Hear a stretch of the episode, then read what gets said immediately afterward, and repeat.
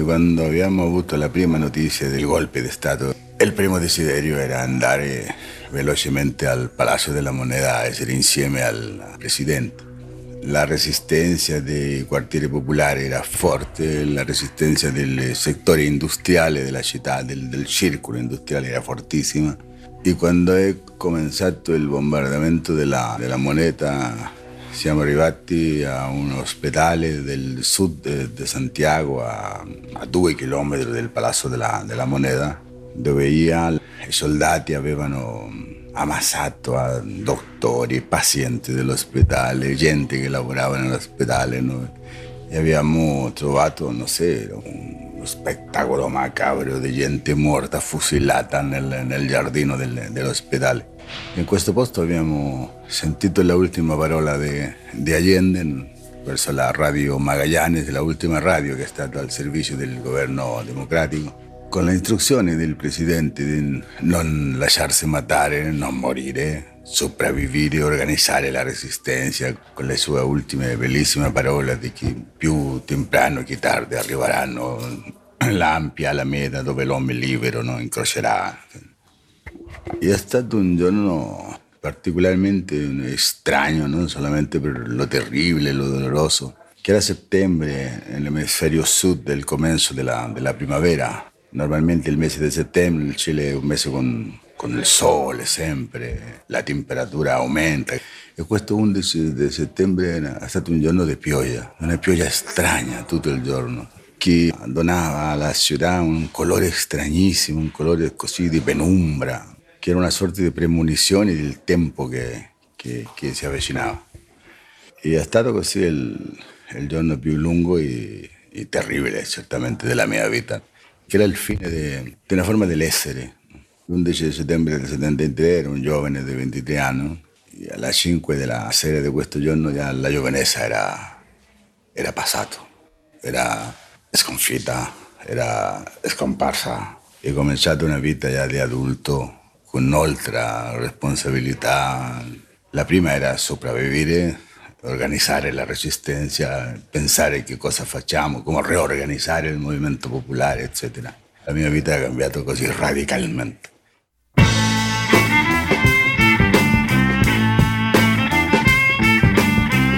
Questo è Timbuktu di Marino Sinibaldi, un podcast del Post che parla con i libri.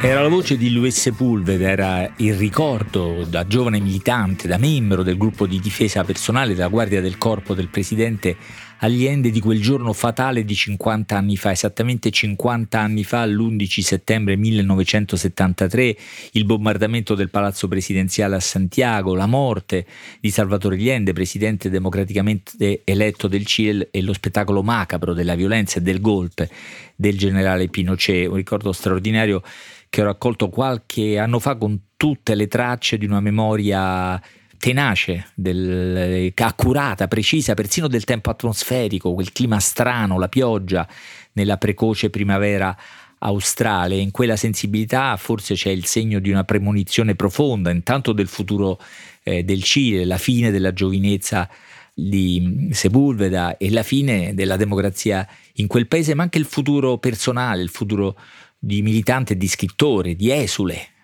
Prima la clandestinità e, e la prigionia, poi l'esilio eh, in, in, Europa, in America Latina e poi in Germania, in Francia, per finire a Chion nelle Asturie spagnole. E proprio lì a pochi chilometri da lì, dalla sua villetta sul mar Cantabrico, il 16 aprile del 2020 Luis Sepulveda ha detto Lucio morirà, vittima del Covid sarebbe dovuto venire a Roma un mese prima a inaugurare l'edizione di Libri Come del 2020, che non ebbe luogo e che aveva come tema, parola chiave, eh, coraggio. E nessuno meglio di Sepulveda avrebbe potuto parlarne, ma alla fine di febbraio ci comunicarono che si era malato, era risultato positivo dopo aver partecipato a un um, festival letterario in Portogallo, erano i primi tempi della prima pandemia, erano i primi passi di quella che sarebbe stata la, la, catastrofe globale, quella di Sepulveda, che forse era la prima figura pubblica colpita, contagiata dal virus, suscitò molta emozione. La notizia della sua defezione co- colpì moltissimo. Quel festival, quell'edizione di Libri Come non si tenne, ma per tutti i lunghi mesi del lockdown nella città spettrale e deserta colpivano, capitava di incontrare sui muri dei grandi manifesti con la parola coraggio e tra gli altri il nome di Sepulveda. Sembrava un messaggio enigmatico, del tutto involontario, ovviamente non so dire ancora se incoraggiante o inquietante.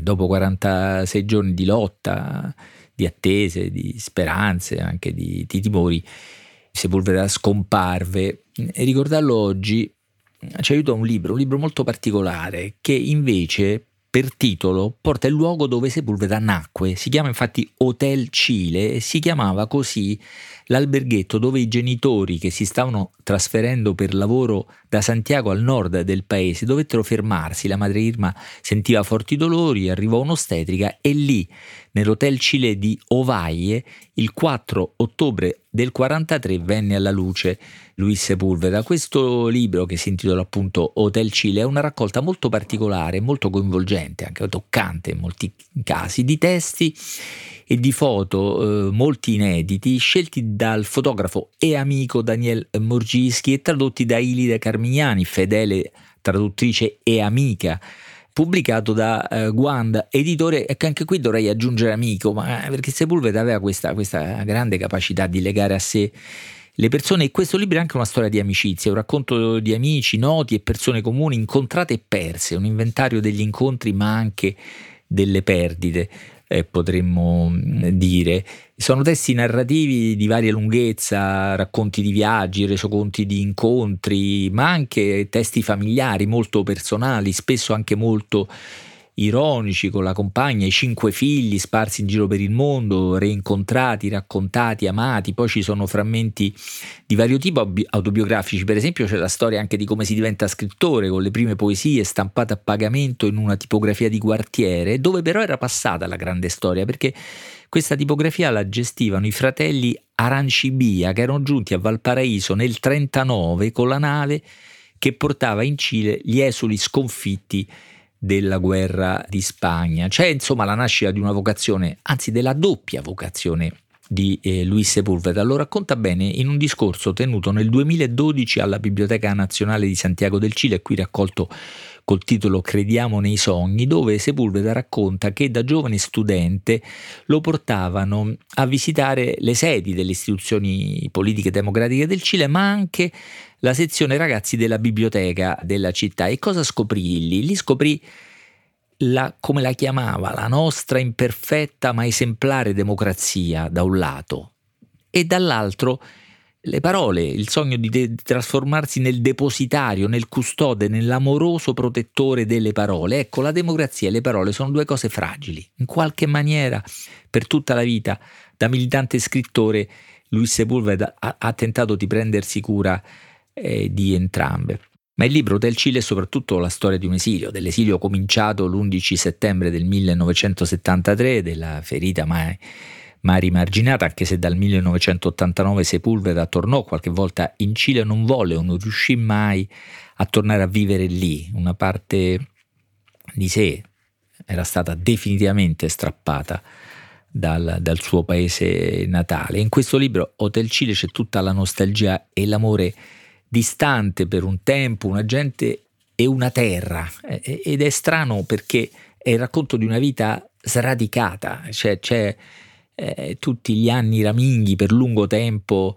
Eh, senza, senza, libri, senza gli oggetti, i ricordi della propria vita, ma c'è un forte radicamento nella tenacia delle idee, dei sogni, anche, ma anche nell'amore per una terra eh, e una gente che lo accompagnerà ovunque. In un testo molto bello, devo dire, molto privato, perché praticamente un biglietto eh, di auguri per il compleanno della donna della sua vita, amata, persa e ritrovata, che è stata Carmen Yagnez, scriverà Così per più di metà delle nostre vite abbiamo mangiato il pane gentile di tutte le terre che abbiamo attraversato, ma sappiamo entrambi, compagna, che è il pane che sa di sud a saziare la nostra fame.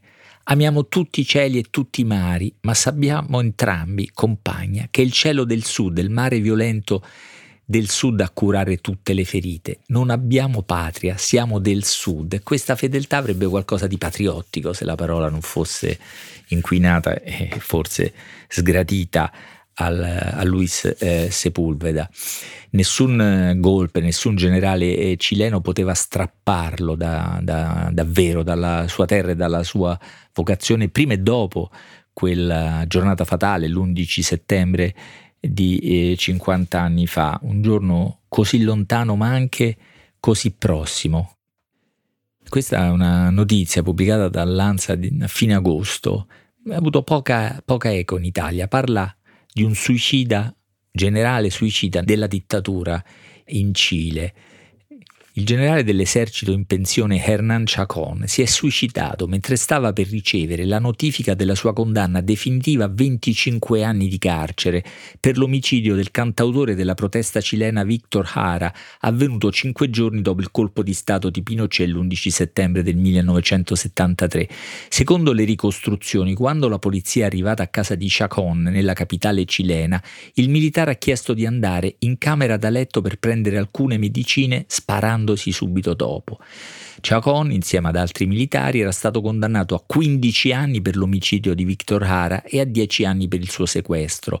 Il martirio di Hara, spesso indicato come il Bob Dylan latinoamericano, nello stadio Cile, campo di concentramento emblema della dittatura, durò giorni, gli deturparono il volto, gli devastarono le mani, lo massacrarono di botte e lo crivellarono con 45 proiettili. Questa la notizia di agenzia alla quale posso aggiungere che di ricordi di quei giorni di sequestro, di sequestro di massa e di torture nello stadio nazionale del Cile abbiamo in Italia una testimonianza molto viva che in questi giorni ha recuperato nel suo profilo Facebook eh, Paolo Utter, all'epoca un giovane studente italiano che fu appunto tra i sequestrati, tra gli imprigionati nello stadio nazionale del Cile. Questa è la notizia e questo è il commento dello scrittore e amico anch'esso di Luis Sepulveda, Pino Cacucci.